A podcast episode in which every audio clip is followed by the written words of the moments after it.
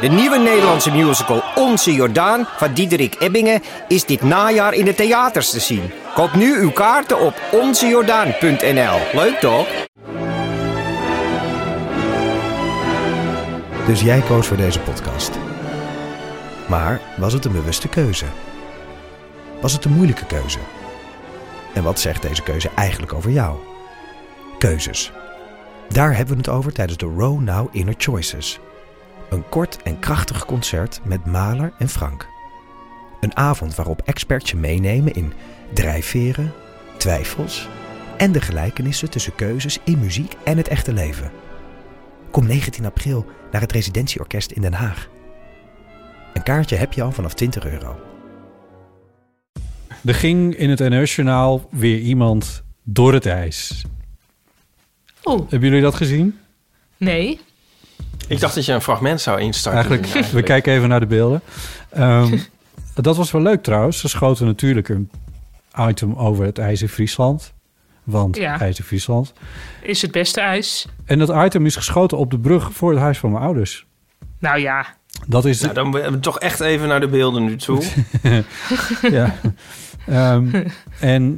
Ze hadden er een ijsdeskundige bij. Die kwam zo ook, zeg maar, onder in beeld kwam dan het blokje met zijn naam en daarbij ijsdeskundige. Snit, drie shots later staat hij met beide benen in een wak. Ach, zakt hij er gewoon doorheen. En dan de voice-over. De ijsdeskundige had er meteen een verklaring voor.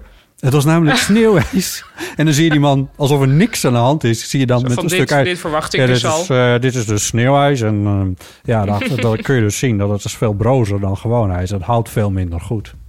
Alleen Friese mogen Friese accenten nadoen. Ja. Zeg ik er even bij. Ik vind hij had niet eens een Friese accent. Nu doet Botte een soort live Lucky TV achter.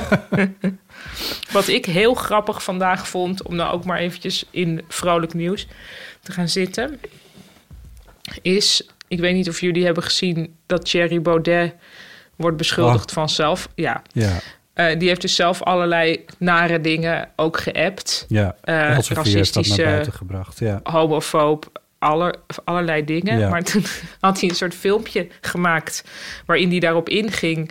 Maar dus de hele portée van het filmpje was... ik ga er nu niet op in. Ik ga er gewoon niet meer op in, want ik ga er niet op in. En toen zei hij van... Ik had het even opgeschreven, want ik vond het zo grappig. Iedereen maakt binnenshuis wel eens een opmerking. Bijvoorbeeld, ik heb een hekel aan sneeuw. Terwijl eigenlijk ben ik dol op sneeuw. Dat je ook voorstelt van wat een vreemde situatie moet dat zijn geweest. Als je dat... Ja, hij zei het zo hij sprak uit de losse pols en hij stond in een besneeuwd straatje. En ik zag hem al heel erg knijpen tegen het licht... Dus ik dacht, volgens mij heeft hij inderdaad een hekel aan sneeuw. Maar goed, dat was totaal niet wat hij verder zei. Hij gaf het puur als voorbeeld. Kijk, het is wel zo. Sneeuw is in ieder geval wit. Oh, ik zie wat je daar doet. Maar zonder hem zijn gedrag te willen vergoeilijken... alles wat hierna komt... dat weet ik. Maar ik bedoel, hij, op zich heeft hij daar wel gelijk in. Ik zou ook natuurlijk niet willen dat al mijn sms'jes zouden lekken. Nee. Alleen, het is alleen in dit geval gewoon natuurlijk helemaal niet van toepassing. Omdat hij... Ja, maar wacht even. Als je ziet wat hij sms'te... Ja, maar, en dat is dan... Maar dit gaat niet over sms'jes. Dit gaat niet over één op één. Ja, dit gaat over een appgroep van forum mensen die op... de lijst staan van voor Tweede Kamer. Ik bedoel, dit is niet zomaar een privé-sms'je naar een andere persoon. Ja. Maar dan toch, we weten allemaal wat de dynamiek van een groepsapp is. Nee, maar dan nog, de dingen die hij dan als... Ja, het zijn zulke... Dat zijn echt niet dingen die wij als grapje of zoiets überhaupt zouden appen. Nee, deze dingen niet. Nee, en dan denk ik, als dat alles grapjes, dan zou ik er dan toch wel op ingaan en zeggen... nee, maar kijk, want hierna zei ik... of weet ik veel, iets waardoor blijkt dat dus... Ja. Maar daar heeft hij geen zin in, want iedereen zegt wel eens iets zoals... ik heb een hekel aan sneeuw, terwijl je bent eigenlijk dol op sneeuw. Je moet hem niet zo op zijn woorden nemen. Je moet hem gewoon vertrouwen. Vertrouw hem nog maar gewoon. Hoe kan hij nou fout zitten? Dat is een beetje de hele air die hij wil uitstralen. Ach... Ja. Oh, het is zo erg. Maar we zijn misschien iets te snel van het onderwerp ijs ook afgestapt, denk ik. Vind je dat? Mooi. Gingen we niet de hele aflevering over, over de Elfstedentocht hebben? Ja, nou ja, de weerpluim is omhoog gaan staan. En dan denk je, wat zegt ze nu? Maar oké, ik heb het hier de hele dag over moeten hebben. Paulien, mijn wederhelft Chris. Oh, ik val nu... het internet viel even weg, maar... Oh ja. Chris die mag dus de Elfstedentocht schaatsen als hij er is. Dus die is elk jaar in rep en roer, nu al helemaal. Omdat het dan niet zou mogen. Mm-hmm. Maar dat de roe dus... leert of zo, toch? Of hij mag dat niet? Nee, nu is het iedereen die nu lid is, mag. Alleen hij heeft wel een late starttijd. Maar als het volgend jaar is, dan zou die weer mogen? Ja. Maar vorig jaar was dat nog niet of zo? Wat zeg je? En vorig jaar? Ja, mocht het ook al. Het is niet zo van eens in de 5 jaar ben je aan de beurt. Nee, of zo, dat was vroeger. Ik denk dat nu de meeste mensen die vroeger lid waren... reeds overleden zijn of zo. Er is op een gegeven moment... Ja, ik weet niet precies hoe het zit. Ja. Anyway, de weerpluim... Als je zeg maar weervoorspellingen hebt... Ik neem aan dat Botte weet wat het is. Maar in de toekomst wordt het steeds onzekerder. Dus dan wordt er steeds is er een grotere amplitude, zeg maar. Het zit ergens tussen die en die... En dus zo zie je eigenlijk een veer vormen of een pluimvormig iets... van heel zeker in het nu tot onzeker in de toekomst.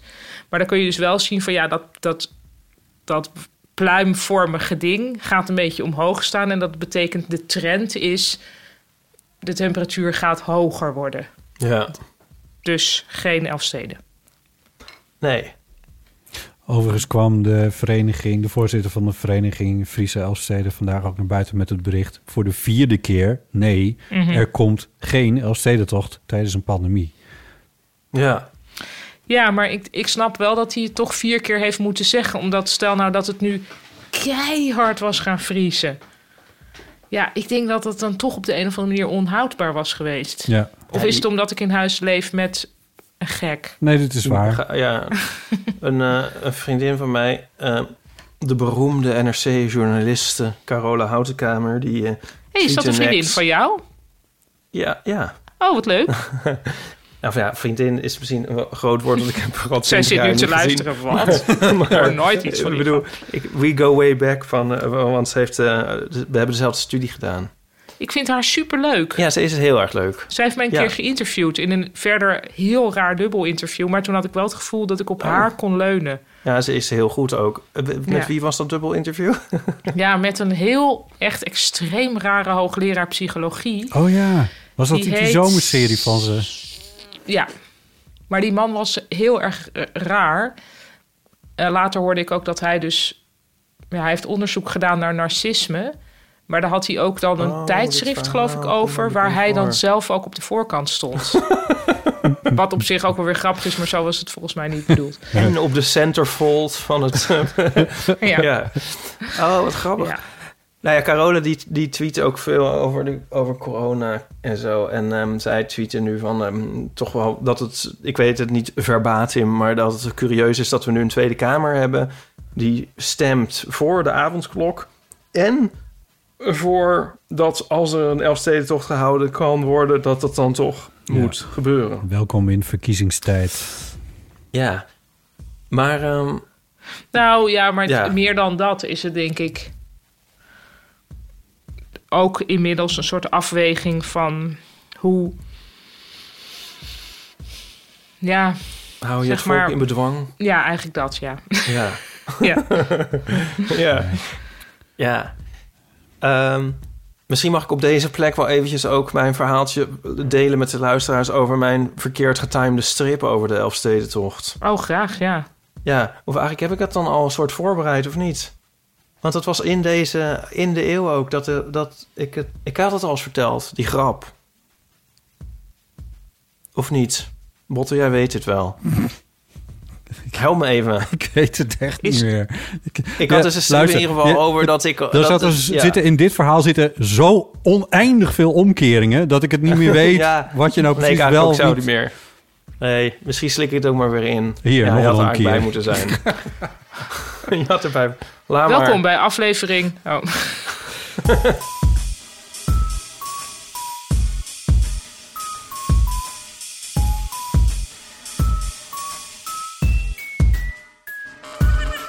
Welkom bij Heel voor de Amateur, aflevering 175. Nee, ja, wel 175. Met deze keer Paulien Cornelissen.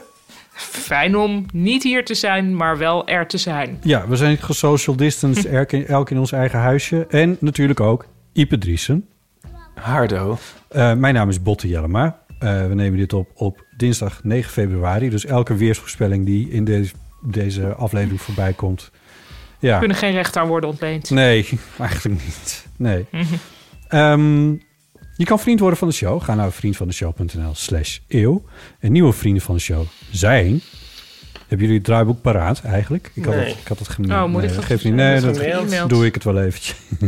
In pdf ook. Wat grappig. Ja, pdf. Ik denk, maak een pdf. Want jij... Ik heb het. Oh, echt? Sorry. Ik wil ook niet dat wij erin zouden kunnen editen of zoiets. Ja, dat was het niet. Maar ik schrijf mijn dingen in pages. Pages. Ja. Misschien ken je het. Ja. En ik wist niet zeker of jullie dat allemaal maar gewoon kunnen openen. En toen dacht ik... Ben je het verder wel met me eens dat mensen die pdf'jes sturen... slecht van vertrouwen zijn? Ik snap wat je bedoelt. Ja, ik vind die conclusie wel wat ver gaan. Nou, vroeger dacht ik dat ook, maar ik heb ook pages... en dan heel veel mensen snappen niet eens wat dat is... wat je dan opstuurt. Ja. Oké, goed. En dan kan je het wel converteren naar een Word-bestand... maar dan weet je eigenlijk niet meer hoe het eruit ziet. Ja, dat is ook zo erg. Of dan krijg je een bijlage en dan krijg je zo van... er zijn 23 lettertypes ontbreken en zo. Dan moet je dat weer gaan handelen. Dus dat was eigenlijk meer de overweging. Oké, goed. Deze Helvetica van jouw draaiboek, die had ik nog wel gehad. Dat waarschijnlijk. Nou ja, goed, weet ik veel wat voor computers jullie allemaal respectievelijk hebben. Maar Paulien, ik wil nog wel even expliciet maken... dat ik je vertrouw. Gelukkig. Jij weet volgens mij beter welke computers ik heb dan ik zelf, Botte. Ik heb ze zo onderhand zo vaak verhuisd... dat ik het inderdaad wel een beetje weet. Maar goed, nieuwe vrienden van de show zijn... Helene. Wendy. Marije. Sascha. En Wessel. Hartelijk dank voor deze bijdrage. Ja, sorry, Ype. Ik was te vlug inderdaad. Dat is waar. Dank dat jullie vriend van de show zijn geworden. Ja. Wat wordt deze week zoal bij het leven? Hey, ja, maar nog even over die Elfstedentocht. Moet jij niet lid zijn van die Elfstedenvereniging, Botte? Oh, ik dacht ik. Nee, want ik kan wel een beetje schaatsen... maar na een kilometertje of 10 dan... heb ik het wel bekeken. En dan... en het is hoeveel kilometer? 200. Oh. Dus, dat... Toch nog. Ja. Toch nog? Ja, dat is altijd zo'n toevoeging van iets wat dan groter is dan verwacht. En dan zeggen mensen, toch nog. Oh ja. Het lijkt me wel heel veel. Jezus, 200. Ja, het is wel maar echt 10 kilometer klinkt dan weer als niet zo heel veel... voor een is het ook niet. Rechtgeaarde Fries. Zeg je nou zomaar wat of is het echt 10 kilometer? Nou, ik schaats niet vaak 10 keer. Ik schaats natuurlijk bijna nooit. Ik heb ooit wel één seizoen een soort van... hoe heet dat? Een 10-rittenkaart bij de Jaap Edenbaan hier in Amsterdam gehad. En dus dan ging ik wat vaker... maar eerlijkheid gebied te zeggen dat ik daarna 7 keer mee ben opgehouden. En ik weet niet. Ik moet het dan ook in mijn eentje doen. En dan Botte, is het sorry, maar zo leuk. Bestaat er niet een soort gaye schaatsclub? Ja, misschien. Ik kan me dat eigenlijk niet voorstellen. Maar wie weet. Waar je mensen ontmoet. Ja. Ik weet wel dat Gebran Bakker fanatieke schaatser is... en dat hij ook les heeft gegeven op de Jaap Ede. Okay. Ik had een naam bedacht voor de Gay Schaatsclub. Wat dan? De Scheve Schaats. Please, laat het er zijn.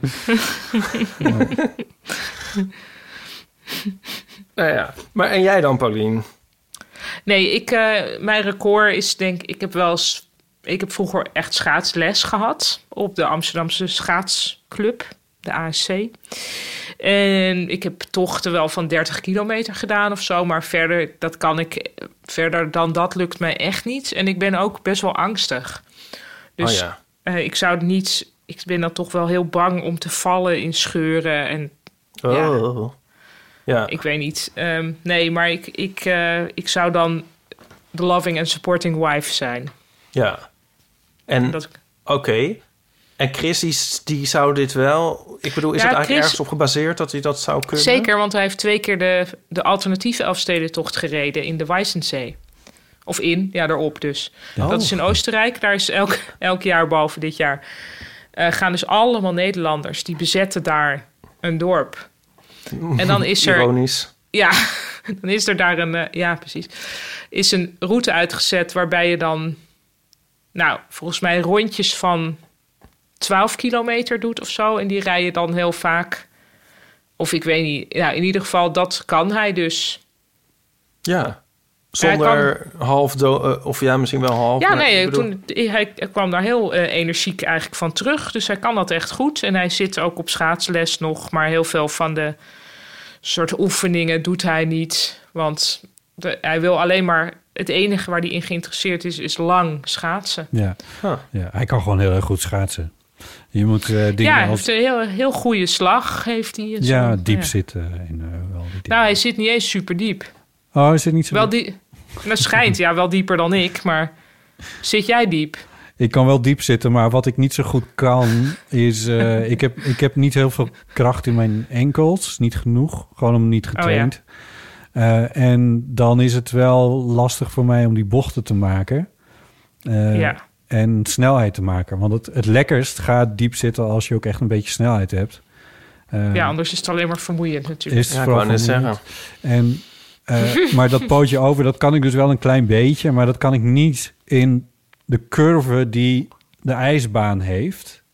Pootje over, dat zou ook een goede naam zijn voor de gay schaatsclub. Oh. Heel goed. Maar je moet wel... Er mogen natuurlijk ook lesbiennes meedoen. Oh ja. Vind ik. Ja, dan kan er één O tussen haakjes. Potje over. Potje over. Het wordt niet beter zo. Nou ja, goed.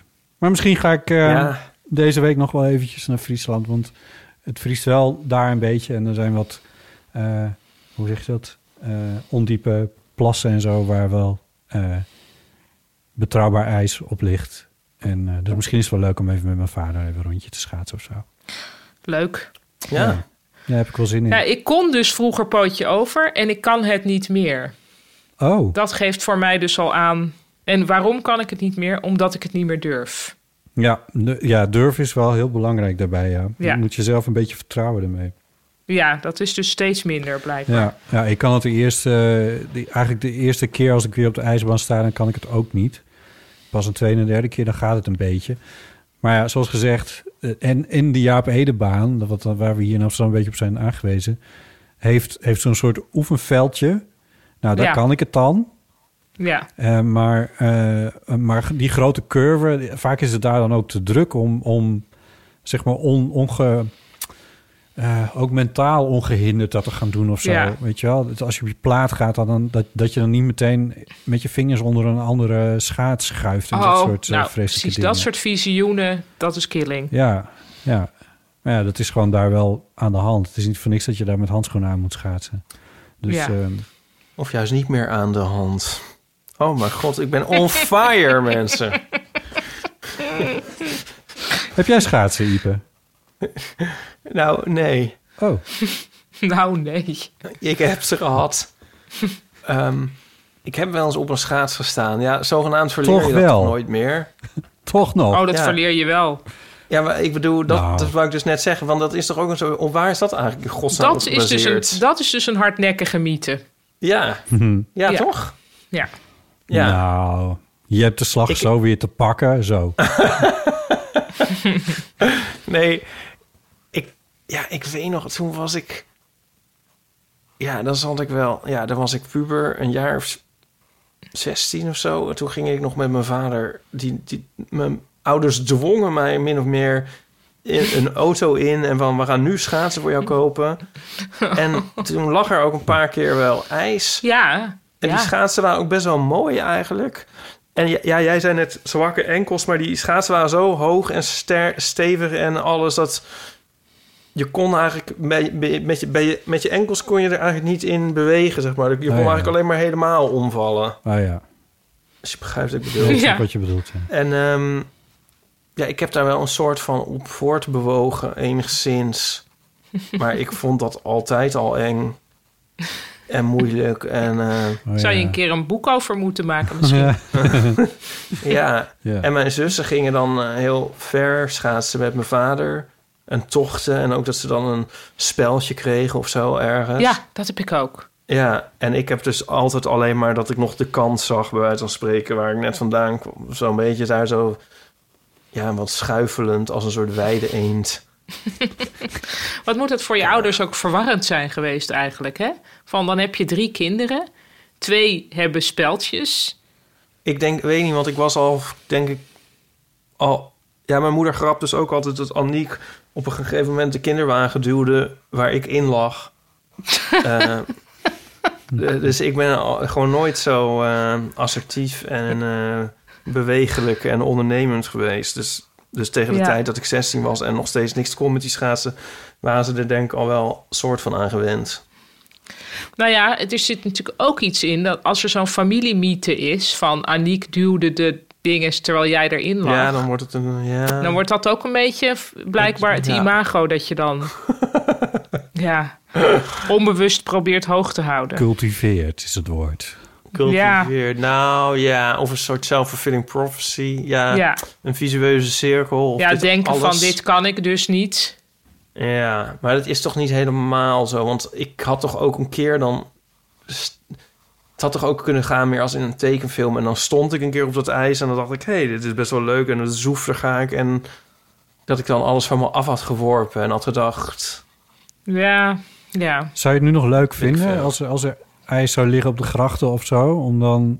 Om daar dan een paar keer heen en weer te schaatsen? Nee. Oh. Ik hou eigenlijk gewoon helemaal niet van snelheid. Van snel voortbewegen in wat dan ook. Ja, wel in snel lopen trouwens. Want ik vind het wel heel irritant als er mensen zo slenteren en voor je voeten lopen. Maar niet van echt snel. Nee. En een soort van onduidelijkheid van hoe je dan moet remmen. Dat vind ik ook bij niks leuk.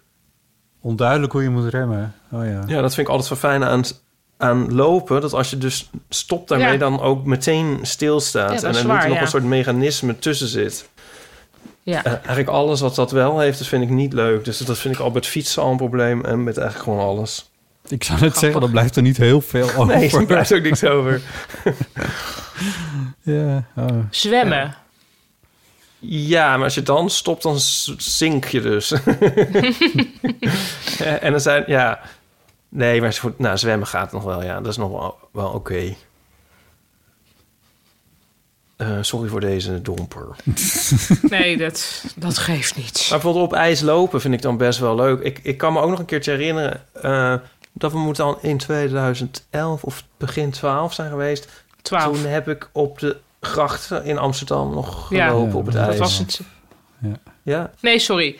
Ook nog veel recenter. Namelijk 3 jaar geleden kon het ook. Ja, maar heel even. Gemist. In 2012 was het wel een paar dagen dat het kon. Toen heb ik beide keren op de grachten geschaatst. Dat was wel heel bijzonder. Ja, ik weet nog precies, want toen was Wiek nog een peuter... en die hebben toen het ijs opgenomen. Dus dat was natuurlijk heel leuk. Oh, leuk, ja. Oh, dat doen we denken aan jouw foto's, Botte. Waren zo goed, die foto's op Insta. Oh, dank je, ja. Die was meteen... Wanneer sneeuwde het? Zaterdag op zondagochtend dacht ik... als ik nog foto's wil maken, dan moet ik volgens mij nu uitgaan. En toen trof ik een paar leuke situaties. Ja, dus dat was leuk. Dat was wel fijn, ja. Dank je wel. Ja, die waren heel mooi. Wat zullen we eens doen? Ik heb best wel wat... Ik zie nu dus, gek genoeg dat draaiboek. Dus dat is heel weird, want nu dat zie ik normaal niet. Nee. En nu zie ik allemaal een soort heel lange epistels van mensen. Ja. Ja. Ja. Ik kan niet helemaal opmaken of je daar nou blij mee bent. Ja, nee, maar dan heb ik dus de behoefte dat meteen af te gaan vinken. Ja, precies. Vergaderingsgewijs. We hebben best wel veel eeuwfoonberichtjes. Die gelukkig allemaal kort zijn, dus dat is wel fijn. Maar misschien kunnen we gewoon eerst even beginnen met die... want dan kun je dat afvinken. Zal ik deze even voorlezen dan? Omdat ik hem sure, why not? Dat is hier gewoon dus voor me heb. In de rubriek post. Ja, dat is iemand die heet Pepin of Pepin of zo. Dat weet ik eigenlijk niet. Nee. Ik ben een levenslange homo en heb een dochter van inmiddels 19 jaar oud.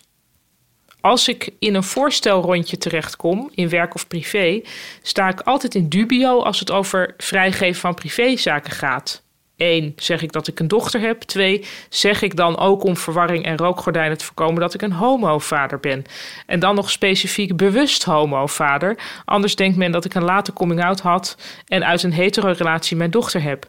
Soms heb ik daar zo geen zin in, maar vanwege zichtbaarheid en het tonen van diversiteit vind ik het altijd al, maar de laatste jaren zeker meer, dat het moet. Het leidt soms tot nare nieuwsgierige vragen of ongepast tonen van schijntolerantie.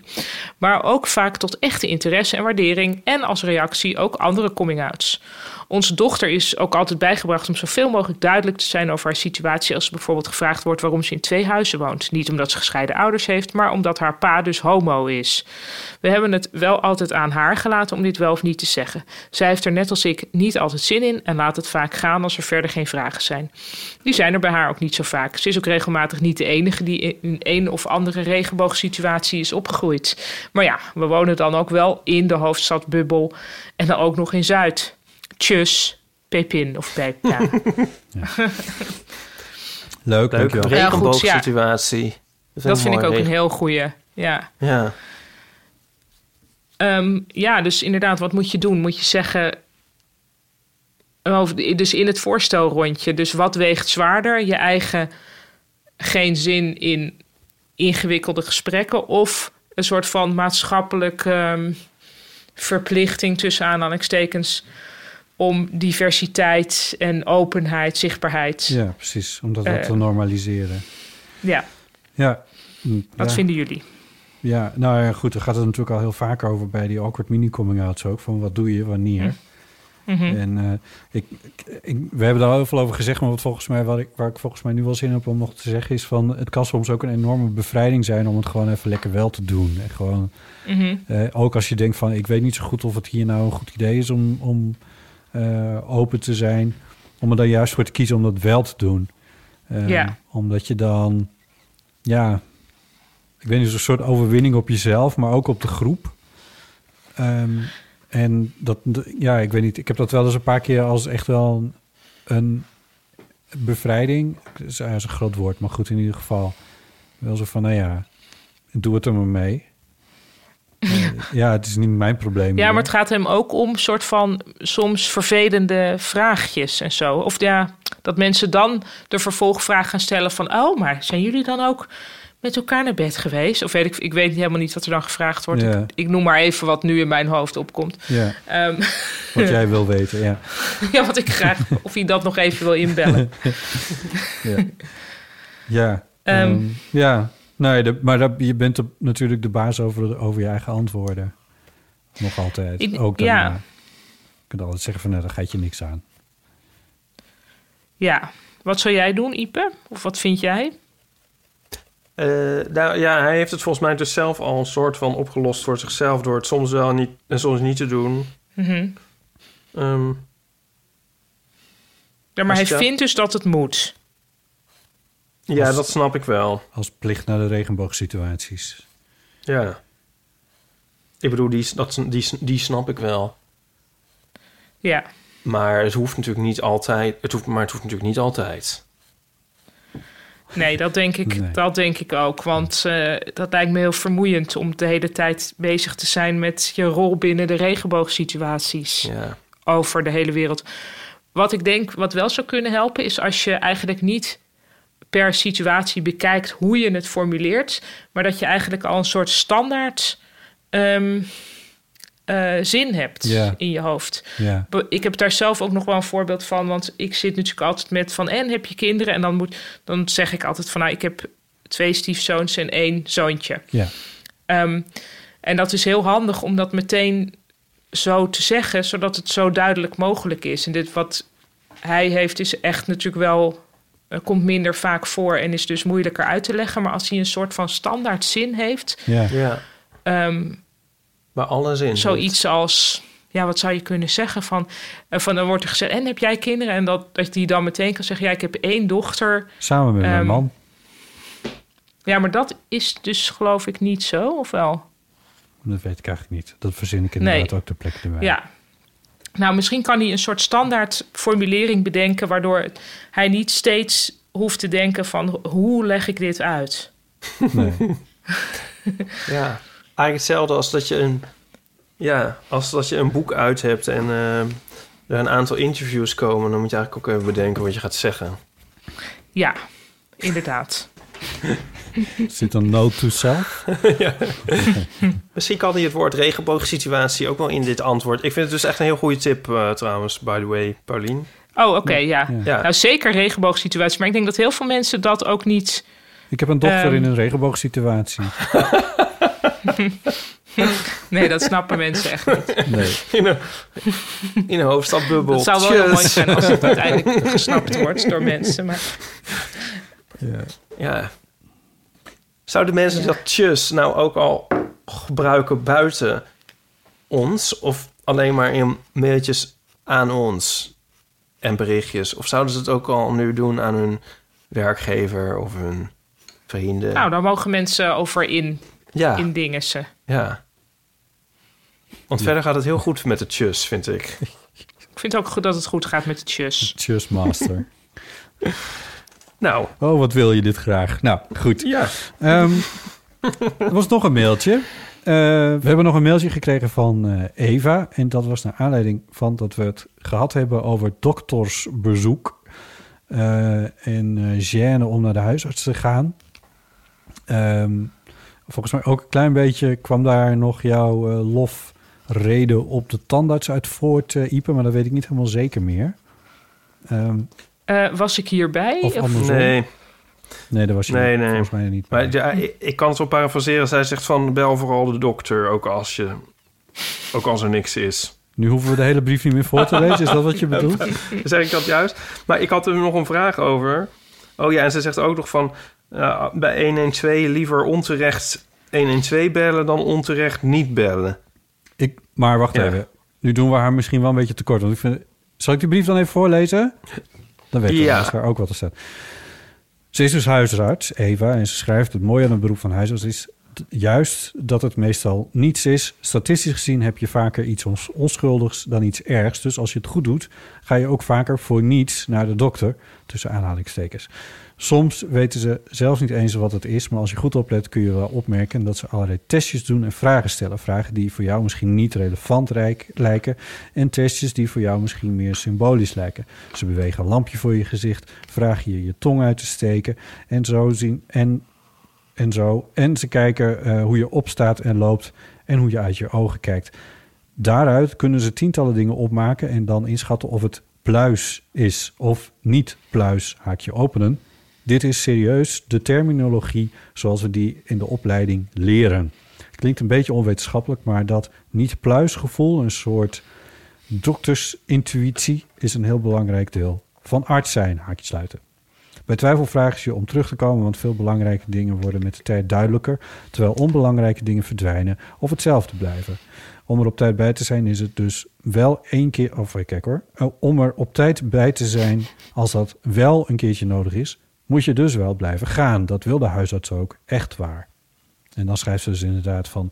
bij twijfel liever onterecht 112 bellen dan onterecht niet bellen.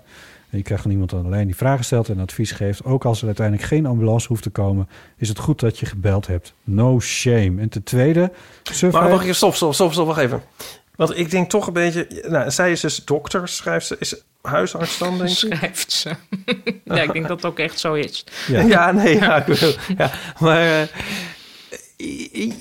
je maakt mij toch niet wijs eigenlijk? Nou ja, of wel, maar niet... Nou, dat als je zeg maar 1000 keer naar de dokter gaat met niks... dan denkt de dokter toch de 1001ste keer ook wel eens een keer van... 1000 is een iets groter getal dan waar het hier over gaat, denk ik. Ja, snap je? Dat vind ik toch wel moeilijk aan. Nou, maar is er dan niet iets anders? Namelijk, kijk, niks is... Als je 1000 keer... Laten we toch even het getal 1000 aannemen. Ik weet dat er bijvoorbeeld wel eens... maar dit is heel oude informatie, want dit heb ik geleerd tijdens mijn studie. Dus dat was echt in 1700. Dat bijvoorbeeld bepaalde typen mensen met een dystieme stoornis... een soort lichte, maar de hele tijd aanwezige depressie... dat die op een gegeven moment toen een soort strippenkaart kregen... om naar de therapeut te gaan. Zodat die mensen zelf ook een beetje gingen inschatten van... ja, ga ik nu... Dus dat ze niet elke dag de therapeut gingen bellen. Mm-hmm. Dus ik denk, als iemand 1000 keer naar de dokter komt met niks... dan is er misschien wel iets anders aan de hand... Yeah. Waarvan die persoon zelf niet begrijpt wat dat is. Maar de dokter misschien wel. Yeah.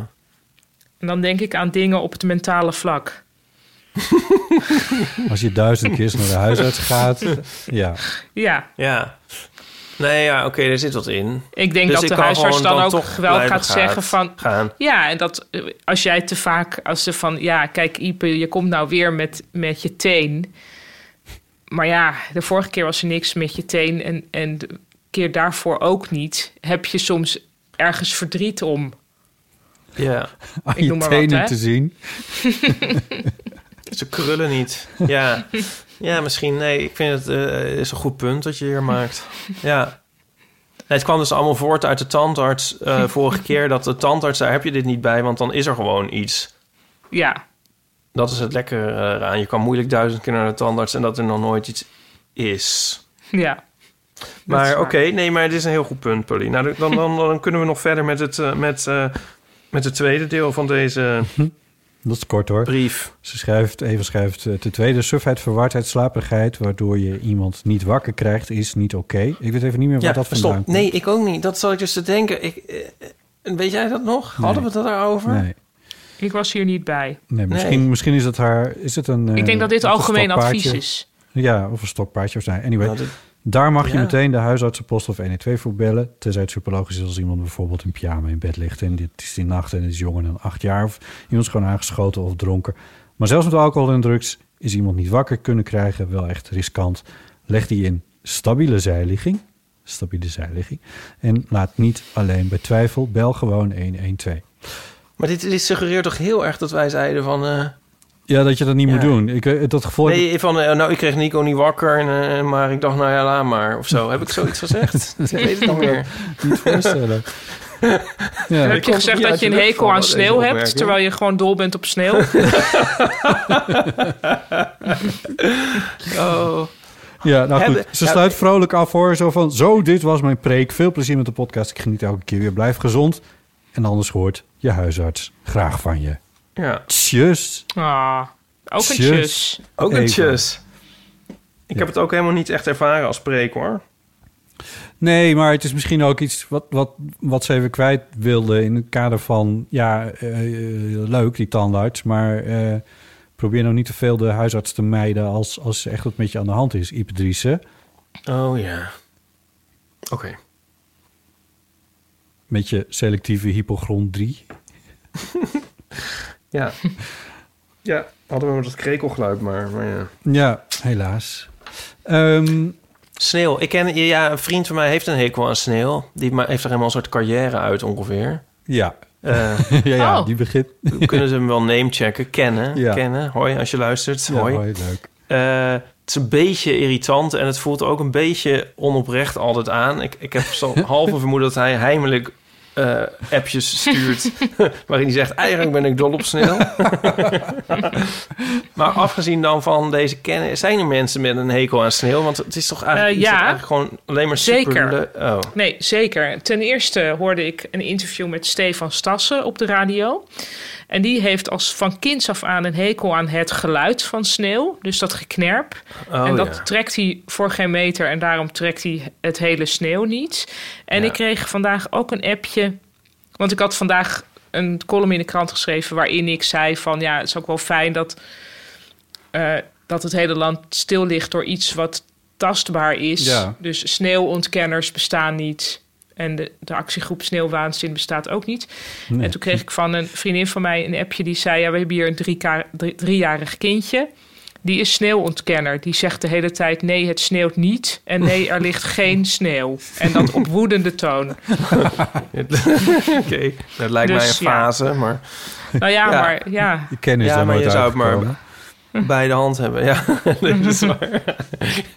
Oké. Ja, die Stefan Stassen, die moet dan niet het album Vespertine van Björk luisteren.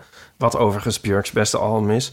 Want daar heeft ze dus heel veel geluiden van krakend ijs en voetstappen in de sneeuw dat zal hij dan ongetwijfeld verschrikkelijk vinden. Ja. Of misschien juist bevrijdend, omdat het dan losgezongen is van de realiteit. Ja, maar goed, deze mensen zijn wel uitzonderingen, toch? Want sneeuw is toch superleuk? Laten we even wel wezen. Ik vind van wel, ja. Ja. Even stemmen, Botten? Ja, ik ben voor sneeuw. Oké, nou mooi.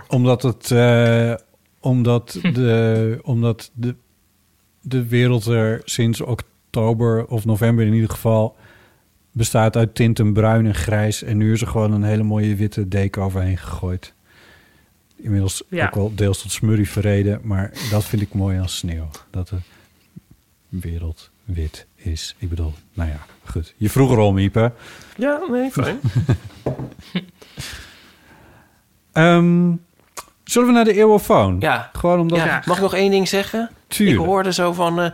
dit geluid van sneeuw... Ik kan me er namelijk eigenlijk wel iets bij voorstellen... dat je dat naar vindt. Ik vind het niet, maar ik snap het wel. Ik hoorde dat er een soort alternatieve coronatest is... waarbij je niet zo'n ding in je neus krijgt... maar je op watten moest kauwen. Oh. Ja. En toen dacht ik, dan doe me dan maar een meterslange stok in mijn neus. En alleen al daarover nadenken, dan laat ik altijd mijn handen vallen. Dan word ik helemaal slap en naar van. Hier heb ik een familieverhaal over. Oh, leuk. Dat mijn broer, toen hij nog een heel klein jongetje was... zag een tampon van mijn moeder. En die had dus wel iets begrepen, maar niet echt heel veel. En die vroeg toen... Moet je dit nou elke maand opeten? Dat is een beetje dat. Ja. Kou. Ja. Maar goed, ik kan niet tegen watten. Met aanraken niet en op kauwen, dat is echt helemaal... Die gedachte, daar word ik echt helemaal niet goed van. Ja, dat heb ik met wollen draad. Als je daarvan denkt... Stel dat ik dat door mijn tanden zou moeten laten gaan. Oh, ja. Dat vind ik echt afschuwelijk. Ja, nee. Ja. Oh, dat blijkt universeel. Ja. Ik heb het soms al met papieren servetjes, zodat ik er niet tegen kan. Maar goed. Nou, dat heb ik niet. Ja, maar watten is echt... dat is echt verschrikkelijk. Deze aflevering van de Eeuw van de Amateur wordt gesponsord door HelloFresh. HelloFresh gaat dit jaar fris van start en wil jou helpen met een nieuwe kookroutine, betere eetgewoonten en verse inspiratie in de keuken. Met een wisselend weekmenu van meer dan 20 recepten van vlees, vis en of vegetarisch is geen dag hetzelfde. Alles wat je nodig hebt ontvang je precies in de juiste hoeveelheden en zo kook je supervers en verspil je niets. Met de receptkaarten van HelloFresh zet je in 4 tot 6 eenvoudige stappen een maaltijd op tafel. Ype, je hebt weer zo'n receptkaart in je hand van iets wat je onlangs hebt gekookt. Ja, een paddenstoelen risotto. Aha. Nou ben ik niet zo'n risotto-man. Maar eigenlijk was dit een orzotto. Wat? Ja. Hoe werkt dat? Nou, het was niet met rijst, maar met orzo. En dat is een pasta soort... eigenlijk in de vorm van een rijstkorrel. Oh, zo. Ja. En hoe smaakte dat? Nou, als risotto. Maar het was wat minder lang. De risotto moet eigenlijk heel lang, duurt dat altijd. Ja, dan moet je eindeloos naar sudderen. Ja. En deze was lekker in de hand omdraai, klaar. En was heel erg lekker. Dus dat is een tip. Ik vond dat wel een tip, ja. Ik had er dus nog nooit van gehoord, orzo. Ja, nee, het was super lekker. En wat het nog extra lekker maakte... was dat Nico deze keer gekookt had. Dus orzo, en wat zat er nog meer in? Gemengde paddenstoelen en bosuis, charlotje, basilicum en pompoenpitten. Pompoenpitten zijn de nieuwe pijnboompitten. Wil je ook graag HelloFresh uitproberen? Met de code HelloEeuw krijg je in totaal €45 korting over je eerste 3 maaltijdboxen... Op de eerste meteen al €25 en daarna nog 2 keer €10. En zo kan je voordelig proberen of HelloFresh iets voor jou is. Kijk snel op hellofresh.nl. Door met de podcast. Oké, we gaan gingen naar iets potten, ja. De Evil Phone. 06 1990 68 71. Er heeft iemand ingebeld die de naam niet in heeft ingesproken met een verhaal over naar de eeuw luisteren. Hoi, ik heb een vraag voor Botte en Ype. En die misschien ook wel leuk is om te beantwoorden als Paulien erbij is. Ik vroeg me namelijk af hoe het voor jullie is dat in iTunes recensies heel vaak wordt gezegd van... oh ja, leuke podcast, fijne afleveringen, vooral die met Paulien. Of soms zelfs... leuke podcast, maar ik luister alleen de afleveringen met Paulien. Nou, daar ben ik gewoon even benieuwd naar. En ik luister alle afleveringen heel graag. Kijk er elke week weer naar uit. Ook die zonder behalve Paulien.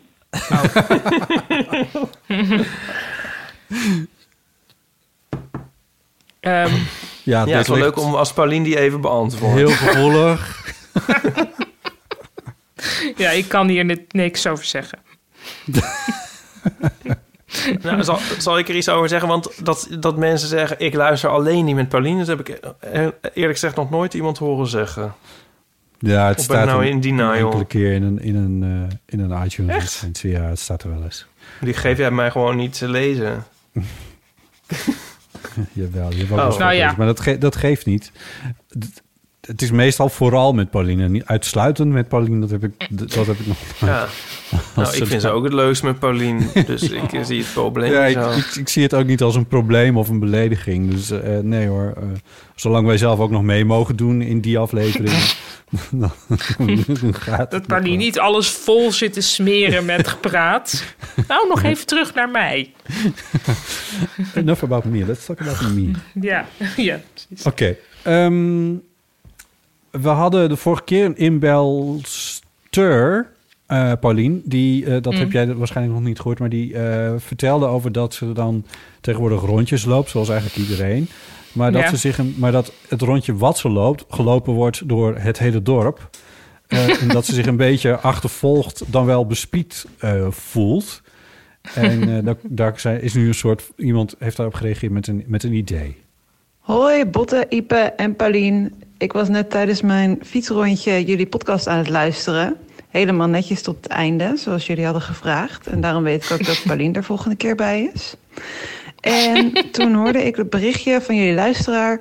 die last heeft tijdens haar dagelijkse wandelrondje rond het dorp... van mensen die eigenlijk allemaal hetzelfde rondje lopen... en die dan vlak achter je lopen... en die dan kunnen horen wat je zegt... en dat jij ook kunt horen wat zij zegt... en dat je wat zij zeggen... en dat je daar een beetje opgejaagd door raakt. Nou, dat is natuurlijk super herkenbaar. Zeker in deze tijd. Ik heb daar ook heel veel last van. Maar ik denk dat ik misschien wel een tip heb. Ik was namelijk een paar weken geleden... op zaterdagochtend met een vriendinnetje... gaan wandelen door het Vondelpark... zoals eigenlijk ongeveer iedereen natuurlijk. En ik wilde eigenlijk meteen tegen de klok in gaan lopen. En toen zei ze, nee, dat moeten we niet doen. Want ik loop hier elke dag. En als je tegen de klok in gaat lopen... dan loop je dus met de stroom mee. En als we met de klok mee gaan lopen... dan heb je helemaal niet zoveel last van die mensen. Dus nou ja, wij met de klok mee gaan lopen. En waar rempel... het was super druk in het park, maar we hadden eigenlijk helemaal geen last van die mensen. Als je dus tegen de meute inloopt. Klinkt natuurlijk gek, want ja, het is nog steeds druk. Daar ga je natuurlijk niks aan doen in deze tijd. Maar als je tegen de stroom inloopt... Dan heb je geen last van mensen die je de hele tijd achter je hoort kletsen. Je kunt mensen een beetje zien. Je kunt natuurlijk een beetje kijken naar hardlopers die zich in het zweet werken. Dus het is eigenlijk best wel rustgevend. Nou is het natuurlijk niet voor elk rondje zo. Maar wie weet dat in het geval van de luisteraar met haar rondje door het dorp ook zo is. En dat ze dit dus kan proberen. Een keer de andere kant oplopen. Nou, ik hoop dat ze hier iets aan heeft. En ik heb eigenlijk nu al spijt van dat ik deze tip heb gedeeld. Want ik hoop niet dat straks de volgende keer dat ik in het Vondelpark ben... iedereen samen met mij met de klok mee aan het lopen is. Maar goed, we gaan het merken. Nou ja, doei. Dan kun je gewoon weer de andere kant op lopen en dan klopt alles weer. Ik vond het wel een goed idee, maar goed. Sorry, maar zijn er looproutes of zo in het Vondelpark? Loopt iedereen daar dan dezelfde kant om? Niet Nou, ze zijn met de klok mee. Volgens mij bedoelden ze met de stroom mee. Dus de algeheel... Blijkbaar zijn er meer mensen die de ene kant oplopen dan de andere kant. Ja, ze had er ook een theorie over waar dat dan door komt. Namelijk dat wij in Nederland bijvoorbeeld mini-rotondes of rotondes ook die kant om rijden en lopen. Zodat je als je invoegt van de buitenkant van zo'n rondje... dat je dan niet eerst het rondje hoeft over te steken. Anyway, het gebeurt deels in het Vondelpark, maar... Het is nog niet dus zo dat... Dus bedoelt wel met de klok mee... Dat het een soort... Als je dan vanaf het Leidseplein... Dat je dus... Als je dus een rotonde aanhaalt... Ga je eerst rechts, zeg maar. Ja? Ja, dat is tegen de klok in. Oh ja. Daar ben ik altijd mee in de war. Met rechts. Ja. Oh ja, maar is dat dan de ronde? En dat moet je dus dan niet doen? Maar er zijn toch ook mensen die vanaf de andere kant komen... beginnen... En die gaan dan toch je doet toch niet iedereen stap op hetzelfde punt in? Als het een rondje is, dan maakt het niet uit. Jezus. Ik heb nog een andere tip. Ik mentaal roteren. Oh ja, graag. Ik weet niet, dus heb het originele bericht niet gehoord... dus misschien is dit al lang behandeld. Stop me als ik dingen ga zeggen die al gezegd zijn. Maar wat ik heel erg vind helpen tegen... gedachten over andere mensen die ergens lopen... van achtervolgt diegene mij nou of al dat soort dingen... is zelf iets luisteren. Bijvoorbeeld een podcast. Ja. Dan heb je daar helemaal geen last meer van. Nee, ja. En als je daar tegen bent of zo, of weet ik veel... dan gewoon dan moet je juist de anderen gaan observeren... En eens gaan kijken wat jij zelf eigenlijk op te merken hebt. Want dan ben je minder bezig met wat anderen aan jou zouden kunnen opmerken. Oh, dit zijn heel goede tips. Ja. Ja. Mag ik jou dan nog even irriteren nu we het daarover hebben, Botte? Mij irriteren? Weet je wat ik heb geluisterd? Man, de podcast? De showbizmoord. Oh, podcastpraat. Dit is podcastpraat. Ik heb hem. Ach, het duurt zo lang. Nou ja, goed. Dit is de enige tune op de wereld met een intro. Ik ken deze nog helemaal niet. Wat een lekkere tune. Wil je hem nog een keer horen op alleen? Graag. Nee. Oké, ja. Beetjes. Nou, ik dacht, dat zal jou wel dat het tegen de haren instrijken. Nou, och. Ja. Dat is nu opeens helemaal een ding. De podcast is nu zo groot dat je nu helemaal een soort subgenres hebt natuurlijk. En waarvan de true crime moord, oude koeienmoordzaken dus eentje is. Noem je de true crime genre, noem je dat een subgenre? Dat is ongeveer het hoofdgenre van de verhalende podcasts. Van de verhalen. De verhalende is al een soort subgenre en daarin zit dan... Maar je hebt toch ook de chatcast? Okay, dat duurt alweer vet lang. Ga verder, ja. Weet je hoe Vincent Bijlo true crime noemt? Qua podcast, want hij is daar niet zo'n fan van. Die noemt dat consequent... dan moet ik het wel goed zeggen. Die zegt dus niet true crime, maar crew crime. Nee, laat maar. Hij keert het om. Ach, dat is zo geestig. Cruel time? Nee, hij maakt gewoon... Hij wisselt letters om. Het is een genre waar podcasting groot mee is geworden. Serial bijvoorbeeld. Dat was een hele grote... Het is inmiddels ook alweer 6-7 jaar oud. En daarna hebben heel veel mensen dat geprobeerd om dat te kopiëren. En ik ben ook niet altijd fan van het resultaat. Laat ik het zo zeggen. Aardig. Het lukt aardig om Botte te irriteren. Ja, het is... goed. Nou ja, ik vond het wel leuk. Laat ik het zo zeggen. Wel leuk. Ik vond het wel leuk. Wel leuk. Ja, maar het was niet echt hemelbestormend. En... nee, ja, er zijn er heel veel. Eigenlijk kan je dus geen oude moord bedenken... of er is niet een podcastreeks over. Dat viel mij nu op. Ja. Ja, dan zit ik ook wel te denken... Ja, ze zijn onderhand ook echt moord aan het plegen om... Nou ja, ik weet niet waarom ik dit wilde zeggen. Nou, om mij te irriteren volgens mij. Ja, te irriteren was het. Ja, oké. Nou, als gelukt, nou, dan kunnen we weer verder naar de volgende beller. Super geïrriteerd ben ik. Ja, dat is... we hadden het over... spaarpunten en dergelijke, Paulien. Herinner je je dat? Ja. Dat ik vertelde dat ik daar echt punt en dat jij zei, dat gaat nu ophouden. En Anke, die weet er nog iets over te melden. Dag Botte, Ype en ook Paulien. Ik spreek even een berichtje in omdat ik net de laatste aflevering tot het einde heb geluisterd. En daarom ook hoorde dat Paulien volgende week er weer bij was. Dus ik wil even aanhaken op een onderwerp wat jullie hebben besproken toen zij er voor het laatst bij was. Heel goed. Namelijk dat jullie het hadden over het concept dat je zeer veel moeite doet voor het behalen van zeer beperkte korting. Bijvoorbeeld door 20 jaar lang Douwe Egberts punten te sparen en dat je vervolgens nog steeds maar een half koffiezetapparaat kan kopen. Daar heb ik twee dingen te zeggen. Namelijk ten eerste dat die Douwe Egberts punten voor jouzelf misschien inderdaad totaal niet nuttig zijn, maar de voedselbank door het hele land zamelt deze wel in. Ah. Dat doen ze namelijk omdat zij blijkbaar, als ze dan weer een heleboel Douwe Egberts punten hebben ingezameld, die ook weer kunnen inleveren voor koffie. Hebben ze blijkbaar een afspraak met Douwe Egberts. En die koffie wordt dan dus weer gegeven aan mensen die afhankelijk zijn van de voedselbank. Dus op die manier kun je de bonnen van de Douwe Egberts nog wel inzetten voor een goed doel. Zelf heb ik ook nog een voorbeeld van dat ik heel erg veel moeite doe voor zeer, zeer beperkte korting. Namelijk, ik heb ooit een crème gekocht bij de Rituals, een dagcrème of zo. Enorm grote pot, maar die pot was dus, werd mij toen verzekerd. Ja, als je deze koopt, die is hervulbaar. Dus ik dacht, nou oké, dan neem ik die wel. Want dan kan je dus de volgende keer, als je dan weer die crème nodig hebt, kan je deze pot laten vullen, krijg je €2,50 korting. Dat is een soort van emballagekosten. Maar goed, ik ben inmiddels 4 jaar verder en die pot is nog steeds niet leeg. Dat wil zeggen, hij is bijna leeg na 4 jaar. Maar goed, nu zitten we natuurlijk in een lockdown en kan ik onmogelijk naar de Rituals toe om de pot te laten hervullen. Het enige wat ik kan doen is een nieuwe pot bestellen. Dus na 4 jaar heb ik nog steeds die €2,50 nu uitgespaard. Heel erg vervelend.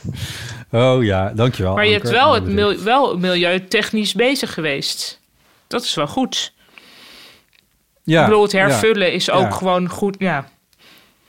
Grappig dat een crème blijkbaar 4 jaar lang zo goed kan zijn. Ja. Ja, is dat gek? Ja, ik geen idee. Is dat gek?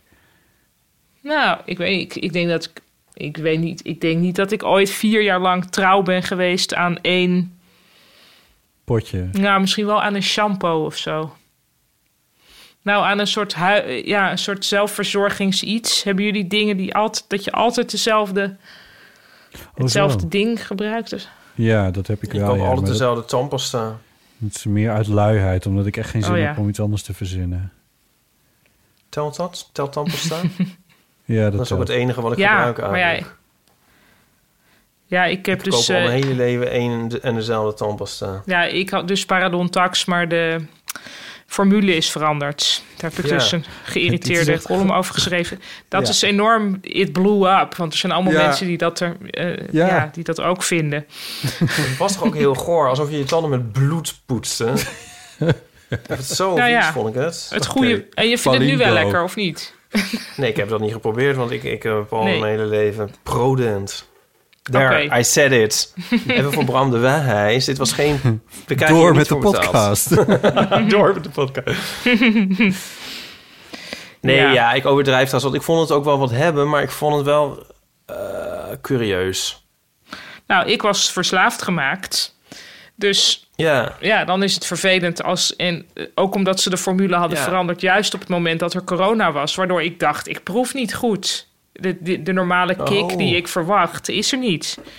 Maar wat bezielt ze? Ik snap niet wat die mensen bezielt. Nou, ja, ik snap het wel, want ze hebben gewoon onderzoek gedaan. En het blijkt dat meer mensen die... uit klantenonderzoek blijkt dus toch dat mensen een zachtere smaak willen. Ja, maar... Ik bedoel, ook meer mensen houden van bier dan van... sneeuw. Noemen ze iets anders. Ja, ik zou ook zeggen, wees gewoon blij dat je... Je hebt toch die markt gecornerd. Dat is toch je ding? Dat was hun ding. Ja. Ja, en ja, nu laten ze dat was de verslaafd gemaakten laten ze in de sneeuw staan. Ja. Wat welke tandpasta heb jij, Botte? Nou, dat wissel ik dan weer wel. Maar oh? Ja, het gaat, ja, als je een beugel hebt, gaat het ook 3 keer zo hard. Dus ik koop nu gewoon wat in de aanbieding is. Oh okay. Ja. Maar waar kan je op overstappen als parodontax ontheemde? Want verder is alles natuurlijk een beetje... Daar heb ik dus ook heel veel tips over gekregen. Wat tot nu toe voor mij wel werkt, is dan Weleda saline. Dat is een zoute tandpasta van Weleda. Maar wat daartegen is dat er geen fluoride in zit. Omdat sommige mensen, blijkbaar Weleda-achtige mensen, zijn tegen fluoride. Ik en alle tandartsen zijn heel erg voor fluoride. Dus wat ik nu doe is ik poets met die Weleda saline. En daarna spoel ik met een fluoride dinges. Ja. Je hebt er veel voor over, Paulien. Jezus, ja, ik heb natuurlijk ook... Nou ja, dit is ook lockdown gedrag natuurlijk. Van ik ga dit tot op de bodem uitzoeken. Er was zelfs iemand die Twitter, ik weet niet meer wie dat was. Was dat nou een journaalpresentator of zo? Die echt zo'n hele stack met oude parodontax op de foto zetten. Dat hij in de kast had liggen of zo. Echt zo'n doos met een dozijn van die verpakkingen of zo. Oh, grappig. Ja. Het is net als met Marmite, toch eigenlijk? Heet dat Marmite of spreek je dat anders uit? Ja. Die gaat toch ook niet opeens... het smaakt vanaf nu naar toffies. Ja, nou dat is dus een goede vergelijking, ja. Ik vind het leuk dat je hierover opwint, Ype, omdat je het niet gebruikt. Omdat me het totaal niet aangaat. Nee, inderdaad. Oké, daar bemoei ik me eigenlijk weer mee. Nee, we hebben nog een berichtje van ene Sandra, die een probleem heeft dat ze ons wil voorleggen.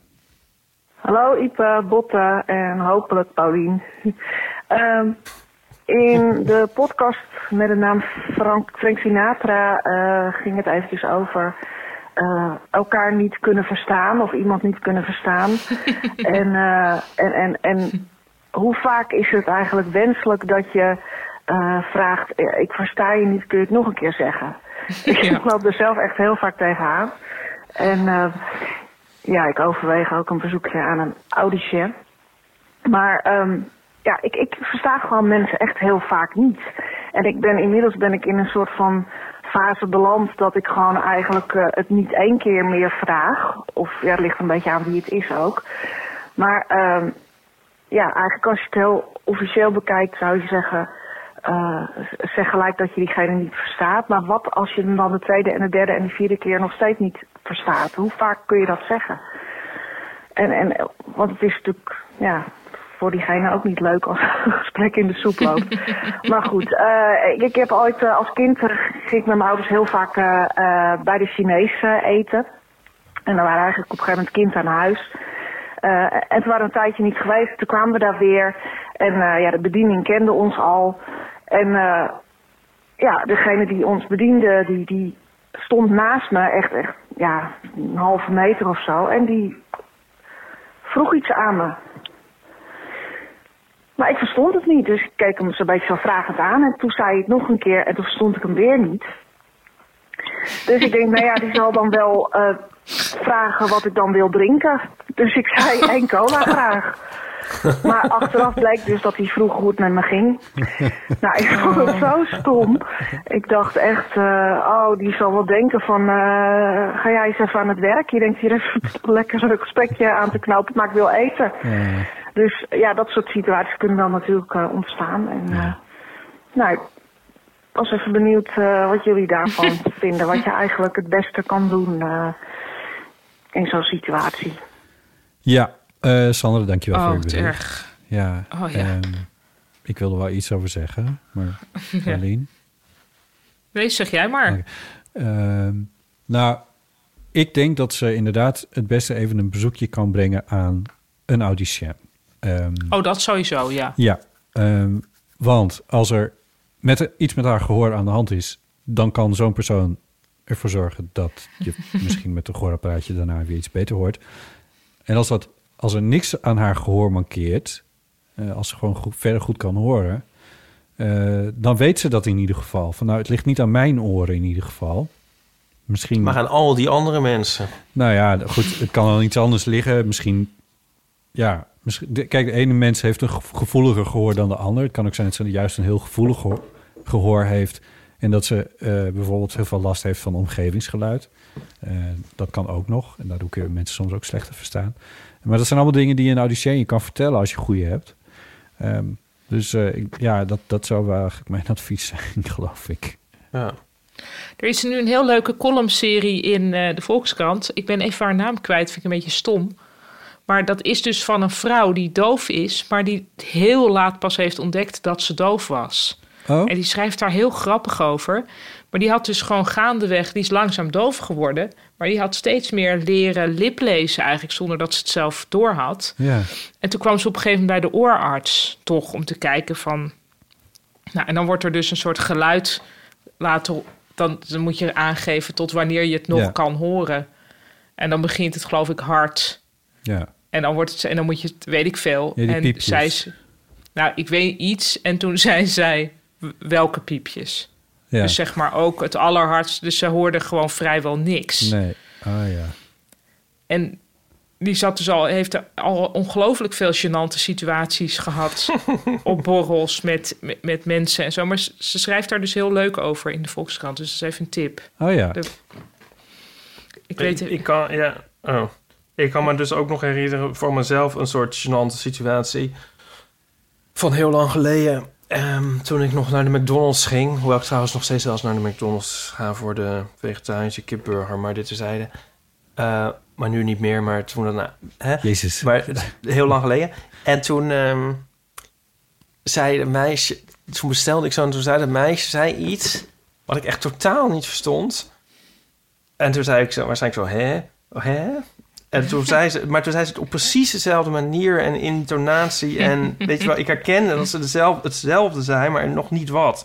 Maar zei het ook niet harder of anders... of langzamer of duidelijker. Dus toen zei ik... Sorry... Nou, nog een keer, wat? Nou, en toen had ik het volgens mij 5 keer gevraagd... en ik wist gewoon niet wat ik moest doen. Nee. En toen, heb ik gezegd...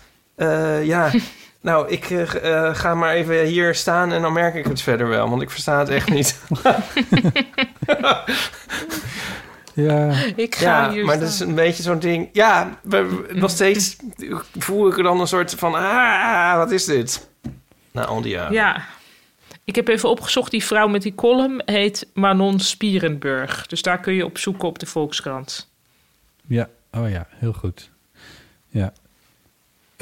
Ik zat nog te denken aan al die beeldverbindingen... die we tegenwoordig overal maar hebben. Met de haperingen van dien. Waarin het soms ook echt... Laatst had ik dat ook weer... Iemand zei iets belangrijks tegen... maar er zat 1 woord in wat essentieel was voor die zin. Oh ja. En dat ene woord kwam niet door. 1 keer. En de tweede keer, het kwam nog steeds niet door. De derde keer, het kwam nog steeds niet door. En toen moest ik het dus ook een paar keer vragen. Ja, nou goed. Daar is er dan gelukkig wel een heel direct aanwijsbare reden van de verbinding. Ik hou van sneeuw. Ja, dat. Bijvoorbeeld. Mag ik even iets vragen, even tussendoor? Tuurlijk. Graag. Hoe vinden jullie mijn haar? Ik vind het wel leuk. Het is een beetje langer, toch? Ja, leuk. Ik weet wat je laat zien. Ik weet niet of je wil dat we dat expliciet maken. Ja, ik hoor het even niet. Ik kan even mijn koptelefoon afgaan. Nee, oké. Om mijn haar te laten zien. Ja. Ik vind het leuk. Het is wat langer. Langer? Oh, dat bedoel je niet. Zal ik het nog een keer laten zien? Jullie vinden niet dat ik er als een... Nou ja... SS'er uitzien. SS'er? Oh, wacht, ik snap wat je bedoelt. Ja, nee, ik snap het. Ja, hij hoort het nu niet, maar hij heeft inderdaad... Ja, je hebt zeg maar een niet overlopend haartje. Noem je dat? Dus het is opgeschoren als het ware... en dan met een discontinuïteit naar het bovenhaar. Juist. Ja. Ik vind het wel leuk. Oh. Ja, dat is wat toen deze coupe net in was... werd hij in... Amerika noemden ze dat de Jugend. Ja. Ik weet niet of hij... Kijk nou, er komt een heel oud mannetje aanlopen. Wat is dit nou toch, joh? Een heel oud, verschrompeld mannetje. Oh, komt hij met zijn rolla. Kom eens hier. Moet je eens kijken. Kijk nou wie er nou is. Hardo. Kijk, heeft hij helemaal... Oh, kijk nou zijn handen. Oh, jullie hebben een lichtpad. Hij is oud geworden. Oh, ben jij oud? Oh, wat ben jij al oud? Hallo. Wat ruik jij lekker, dus, zeg. Oeh. Als Nico Prop... Hoe ruik je naar eucalyptus? Probeert om er lelijk en verlept uit te zien, is hij nog steeds knap. De Nico Wala heeft in een eucalyptusbadje gelegen. Oh. Sorry, ik was even... Ja. Oh, de Jugend, ja. Ja, ze zeiden in Amerika dan Jugend, natuurlijk. Ja. Oké, maar ik moet de vraag nog toch even stellen. Jugend, ja. Door wie en hoe? Door Nico met de schaar in de badkamer. Okay. See what I did there? Ja. Ja, en ik ben dus sindsdien op zoek naar iemand die dit kan herstellen voor mij. Want ik vind... Ja, hoort Nico dit? Ja, nee, ik weet niet waar. Volgens mij niet. En ik had nu vandaag iemand had de tip gegeven. Ik had het op Twitter geprobeerd, maar dat leverde niks op. En toen had iemand gezegd, ja, op Grindr zitten veel kappers. Inderdaad, vond ik vandaag op Grindr een kapper. En ik heb nu een halve afspraak, maar... Het laatste was nog oké, waar en hoe laat, vrijdag. En daar heeft hij niet meer op gereageerd. Dus. Maar dat is tegen de regels, toch? Ja. Oh, kut. Ja. Realiseer je dat nu echt pas nu? Ja. Heb je nooit in het hele proces gedacht van... hé, ik moet een kapper van Grindr halen... Wat opmerkelijk. Ja, nee, dat heb ik me wel gerealiseerd. Maar meer dat ik het nu zeg, sta ik niet bij stil. Ja. Omdat ik me onbespied waande. Ja, iedereen zegt wel eens wat. Ja. Dit meen je natuurlijk helemaal niet. Dit meen ik helemaal niet. Ja, dit is gewoon kroegpraat. En ik heb het nooit gezegd. Nee, en je had ook helemaal niet van sneeuw. Maar de wereld staat in brand. En dan gaan we het hebben over wat ik dan al niet gezegd zou hebben. Maar ga er ook gewoon maar niet op in. Elke keer. Nee, ik denk niet dat ik daar nog verder op in ga. Want dat kunnen we aan de gang blijven. Maar nou ja, oké. Nou, ik hoop toch wel dat er een oplossing komt. Want ik vind het dus net... Ja, alsof ik een ideologie aanhang die ik niet... Ja, goed. Mijn haar is inmiddels ook echt gewoon een soort ontplofte marmot. Het is echt verschrikkelijk. Nou, ik vind het wel leuk. Nou, I don't know. Ja, Paulien en ik kunnen een beetje hetzelfde doen. Ja. Zo helemaal... Dat zijn haarbroeders. Oh, dit is misschien wel leuk voor de... Oh, nee, Voor de foto. Nou. Ja, is goed. Maar... Even. Ja, maar kijk, voor Ype gaat het nog, maar hierachter moet je kijken. Dat heb ik ook. Kijk me er nu aan. Ik heb kruintjes achter. Of heb je me wel gehoord? Kijk je daarom zo naar me? Wat? Nico heeft alles gehoord en is nu kwaad. Oh. Sorry, Niki. We gaan even luisteren naar een berichtje van Lotte. Hallo, Botte, Ype en ik hoop ook Paulien met Lotte uit Groningen... Ik bel naar aanleiding van jullie laatste aflevering van 2020... waarin jullie het na een hele lange lachbui van Ype hadden over een foutieve vertaling van een Latijnse tekst... of eigenlijk de titel daarvan, Villa Nathans, de boerderij in bedrijf. Daar heb ik echt heel erg om gelachen. Misschien wel vooral ook omdat ik zelf docent klassieke talen ben. Dus dit is voor mij... dagelijkse kost bijna. Maar goed, het voorbeeld van Ype was wel erg leuk. En ik dacht, ik bel even in met een voorbeeld uit mijn eigen lespraktijk. Ik heb ooit een proefvertaling gegeven. Een stukje uit de Aeneis van Vergilius. Waarin Aeneas zijn makkers aanspoort om Troje te ontvluchten. En dan spreken ze af waar ze elkaar weer zullen zien. En dat is dan bij een tempel. En hij beschrijft dan ook dat er naast die tempel een oude cypres staat. In het Latijn worden daarvoor de woorden juxta, antiqua, cupressus gebruikt. Nou, goed. Toen ging er dus een leerling die tekst vertalen en die ging cupressus opzoeken in het woordenboek. Nou is voor middelbare scholieren het Latijnse woordenboek niet echt altijd hun vriend. En toen zag hij... bij de eerste betekenis cypres staan. Maar ja, goed, wist waarschijnlijk niet wat dat was en ging verder kijken. En een van de betekenissen was dan kistje, tussen haakjes, van cypressenhout. Toen dacht die leerling, leuk, die neem ik. En vervolgens moest hij nog bedenken wat hij dan met de woorden juxta, wat naast betekent... en antiqua, wat oud betekent, moest doen. En toen heeft hij waarschijnlijk antiquitas opgezocht... wat behoorlijk lijkt op antiqua en dat betekent oudheid. Toen kwam er dus uit de Uit die 3 woorden kwam de vertaling: naast de oudheid staat een kistje. Nou ja, goed. Ik weet niet of jullie er iets bij voor kunnen stellen. Ik in ieder geval niet, maar ik vond hem erg origineel. En ik heb die vertaling ook heel vaak nog aan andere klassen weer verteld. Leuk, ik hoop met name en toen heb ik die proefvertaling een aantal jaren later nog eens een keertje afgenomen. En toen waren er 2 leerlingen die de slappe lach kregen tijdens die toets. En mij zo aankijken van, is dit die tekst? Nou ja, de rest van de klas had geen idee waarom wij zo ontzettend moesten lachen. Maar het was een... heel grappig moment tijdens de toets. Ah, oh, leuk. Ja, leuk berichtje. Dank maar ik kan me toch ook... Ja, even toch ter verdediging van die ene leerling... die dat dan als eerste naast de oudheid staat een kistje me had vertaald. Dat je toch vaak ook wel... Ja, ik vind ook wel weer van een soort inventiviteit getuigen... dat hij dat wel voor mogelijk achtte of zo. Ja. Snap je? Er zit toch ook iets in dat hij waarschijnlijk heeft gedacht... ja, het zou een of andere uitdrukking kunnen zijn misschien. Ik bedoel, in het Nederlands kunnen mensen soms zeggen... als de hemel naar beneden valt, hebben we allemaal een blauw hoedje. Ja, als Alsof ik dat zou vertalen kan. Uit... Ja, dan zou ik toch ook denken, ja, maar hoezo? De hemel naar beneden, hebben we allemaal een blauw hoedje. Waar slaat dat op? En dat vind ik naast de oudheid staat een kistje ook een beetje. Dus dat zou misschien kunnen betekenen bijvoorbeeld... Ja, iemand die heel oude naast de oudheid staat een kistje... en daar stoppen we alles in wat we niet meer willen onthouden. Precies, ja, dat is eigenlijk een mooie uitdrukking. Ja. Het heeft zeker een soort poëzie en cadans ook. Ja, ik denk dat ik hem eigenlijk wel ga onthouden. En misschien ook wel gebruiken, want er zijn wel meer van die uitdrukkingen... die ik eigenlijk niet helemaal begrijp. Ik noemde net al, als de hemel naar beneden valt... hebben we allemaal een blauw hoedje. Maar ik denk dat als je in een gewoon gesprek... op een gegeven moment zegt van ja, nou ja, goed, naast de oudheid staat een kistje. Dat mensen dat gewoon accepteren als oké, een of andere uitdrukking. Ja, doe niet zo ouderwets. Ja. Ja.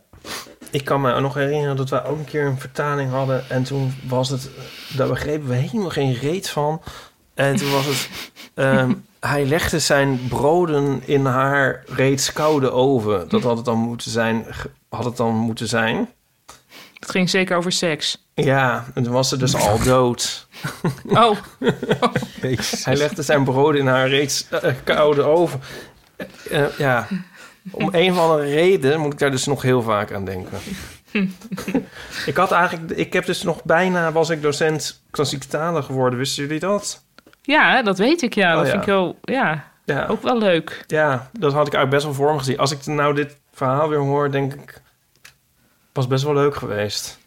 Ja, maar deze vrouw heeft ook wel heel erg geluk met mensen die dus... zeg maar, dus dat ze leerlingen heeft die dan... waar ze dit dus grappend aan kan vertellen. Dat die mensen die grap snappen. En dat die dan jaren later diezelfde proefvertaling krijgen... en dat dan ook weer met haar een soort... Wauw. Ja, nu ben ik wel misschien een beetje cherry... maar is dat ook niet een beetje wel wat je dan in een gymnasiastenklasje... soort verwacht aan te treffen... Ja, maar ja, ik zou nergens op rekenen. Maar ik hoop dat ze zich bewust is van hoe leuk dit is. Maar ze klinkt ook heel gelukkig. Ze zal wel lesgeven op het Predinius dan of zo. Ik ken de gymnasia in Groningen niet zo goed. Zij, volgens mij naast zo'n oude cypressenboom zit zij. Bij dit kistje.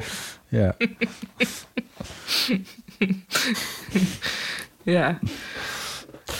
Zullen we deze aflevering naast de oudheid staat een kistje noemen?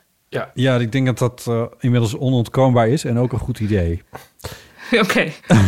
We gaan nog even luisteren naar een berichtje van Vincent. Hey Botte, Ype en Paulien.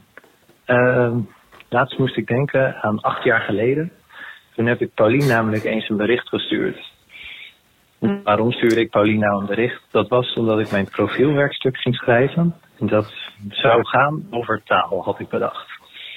Ik had alleen nog geen flauw idee waarover precies. En ik vroeg Paulien om een tip.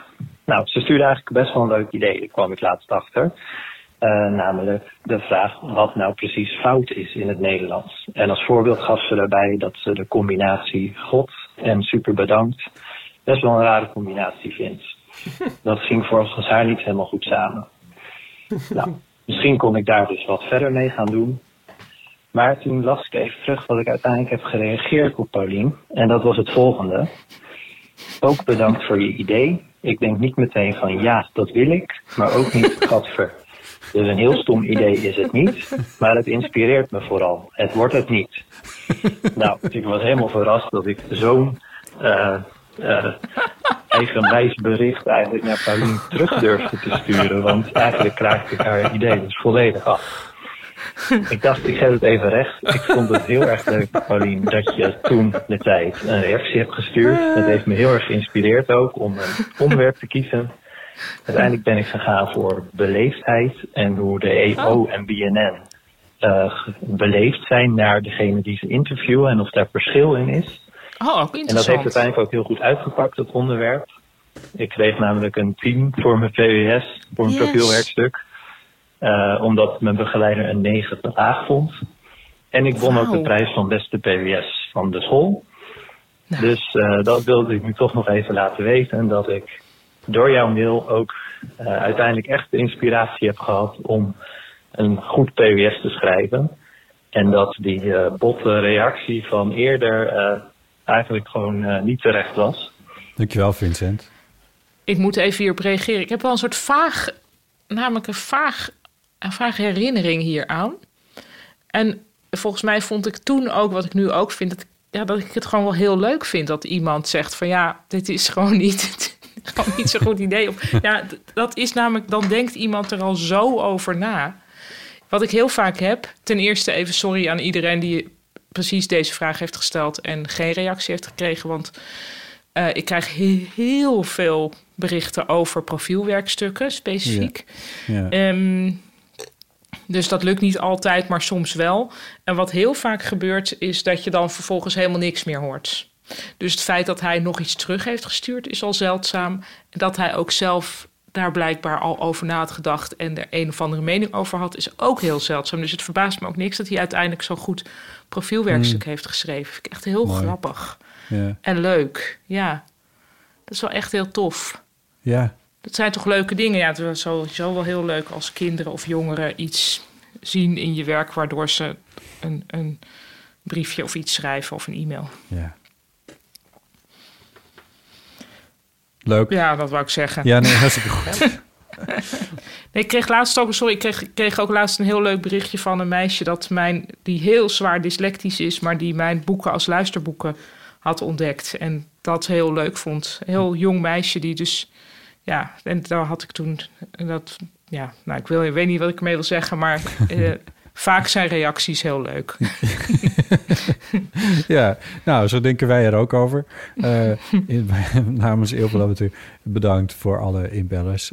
En reageer hier weer op, hè, als je het leuk vindt. Ik kun je gewoon bellen naar de Eeuwfoon. Telefoonnummer daarvan is 06... Oh, 1990? 68. 71. Ja, heel goed. Thanks. Ja, alsof het zo had moeten zijn, bevriest jouw beeld nu weer. Oh ja. Ik vind dat ik er zo slecht uitzie. Vinden jullie niet? Dat vind ik ook wel confronterend. Ja, zij kan het wel kleiner maken. Nou ja. Oh, mijn internetconnectie is nu ook echt... Officieel is hij nu instabiel geworden, kreeg ik net de melding. Ype kan instabiel, zei de kat. Kan Nico dit ook horen, dat je zei dat je vindt dat je er zo slecht uitziet? Ik bedoel... Nee, die is nu weer weg. Oh, okay. Maar goed, alleen daarom zou ik al liever gewoon om een tafel zitten met jullie. Dan hoef ik niet naar mezelf te kijken. Ja. Dat is toch... Wat was ik nou? Het was nou laatst dat ik een keer... Had ik zo'n beeldbel dingetje en dan zag je jezelf niet. Dat was een opluchting. Ja, maar het is ook eng, want dan ga je misschien per ongeluk in je neus peuteren.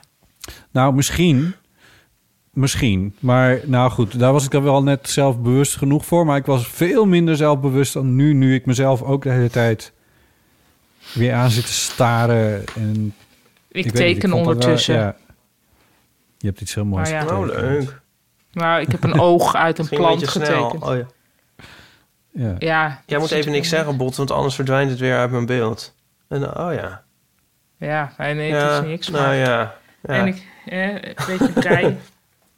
Hey, oh ja, dat zit je de hele tijd te doen. Paulien, even voor de mensen onder wie ondergetekenden... die kaartjes hebben voor Cornelissen. Dat stond volgens mij op verplaatst naar begin april. Ja. Weet je daar al meer over? En eigenlijk, dat ligt dus heel erg aan de maatregelen. Ja. Dus dat is voor ons ook afwachten. Ja, oh ja, oké. Maar inderdaad, iedereen die luistert en die denkt, hoe zit het daarmee? Ik weet het zelf ook niet. Nee. Alles is afwachten. Alles is heel afwachten. Vervelend. Hé, wat is dat? Ja, ik maak nu ook allemaal tekeningen op geeltjes gemaakt. Want dat is heel... die is leuk. Ja? Heel laagdrempelig. Om een geeltje te pakken en daar gewoon op te gaan tekenen. Een geeltje, ze bedoelt een memo-blaadje. Niet een briefje voor 50 mensen. Ja. Briefje voor 50. Dat was toch een geeltje? Dat was een geeltje, ja. Dat is al lang geleden. Een geeltje was een 25-tje. Oh ja, dat is waar. Maar dat briefje van 50 was geel. Dat was geel, ja. Want toen leefden we nog in een tijd dat we zaten te wachten op meer verwarring in plaats van minder. Maar goed, weet je, naast de oudheid staat een kistje. En zo is het. En weten jullie wie er op het briefje van 25 op het geeltje stond? Spinoza? Nee.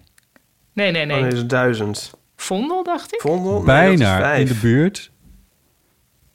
Zweling. Uiteindelijk een mu. Oh, ja. Ja, anyway. Ja. Ik zei de vorige keer dat mensen deze podcast helemaal... Wie is dan die pief op die 10 gulden, by the way?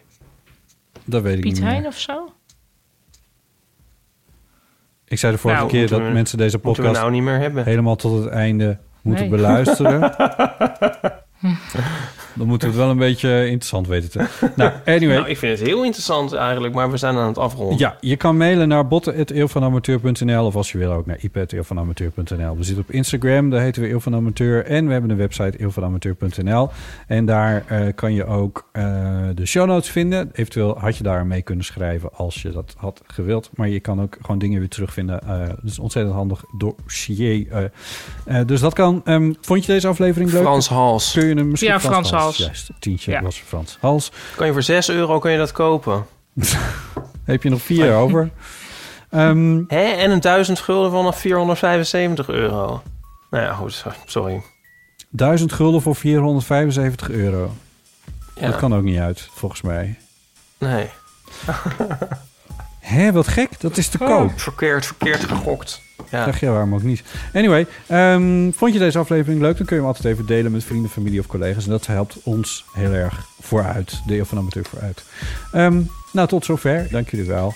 Jij ook, Dank Botte. Jullie wel. En natuurlijk, tot de volgende keer. Doei. Tot snel. Tjus. Tjus.